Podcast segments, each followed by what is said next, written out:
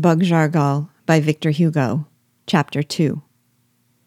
This episode had quickly excited the attention and the curiosity of the joyous spectators.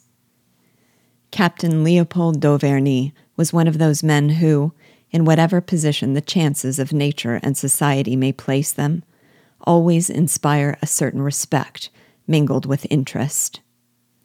At the first glimpse, there was nothing striking in him.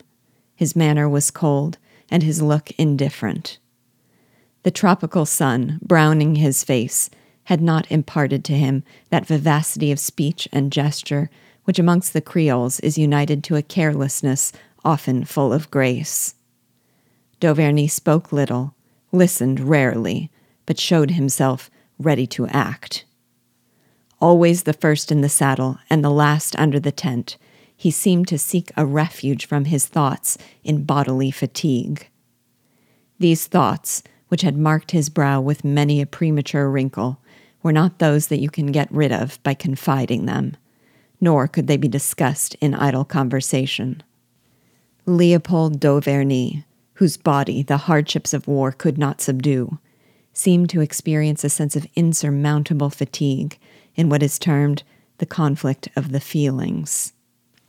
He avoided argument as much as he sought warfare. If at any time he allowed himself to be drawn into a discussion, he would utter a few words full of common sense and reason, and then, at the moment of triumph over his antagonist, he would stop short, and muttering, What good is it? would saunter off to the commanding officer to glean what information he could regarding the hour of the charge or of the assault. His comrades forgave his cold, reserved, and silent habits, because upon every occasion they had found him kind, gentle, and benevolent. He had saved many a life at the risk of his own, and they well knew that though his mouth was rarely opened, yet his purse was never closed. They liked him in the army, pardoned him, and in a certain way respected him. However, he was young. Many would have guessed him at thirty years of age, but he was some years under it. Although he had for a long period fought in the ranks of the Republican Army, they were in ignorance of his former life. The only one to whom, with Rask, he seemed ever to open his heart was Sergeant Thaddeus, who had joined the regiment with him and would at times speak vaguely of sad events in his early life. They knew that d'Auverney had undergone great misfortunes in America, that he had been married in Santo Domingo, and that his wife and all his family had perished in those terrible massacres which had marked the revolution in that magnificent colony. At the time of which we write, misfortunes of this kind were so general that anyone could sympathize with and feel pity for such sufferers. They pitied Captain d'Auverney less for his misfortunes than for the manner of his sufferings. That is to say, beneath his icy mask of indifference, one could see the traces of the incurably wounded spirit.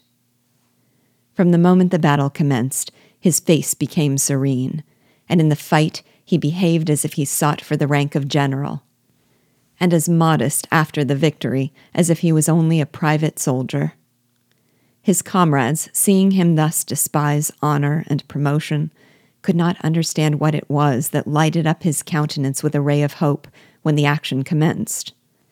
And they did not for a moment divine that the prize d'Auverney was striving to gain was simply death. The representatives of the people, in one of their missions of the army, had appointed him one day a chief of brigade on the field of battle. But he had declined the honor upon learning that it would remove him from his old comrade, Sergeant Thaddeus. Some days afterwards, he offered to conduct a dangerous expedition and returned, against general expectation and his own hope. They heard him regret the rank that he had refused.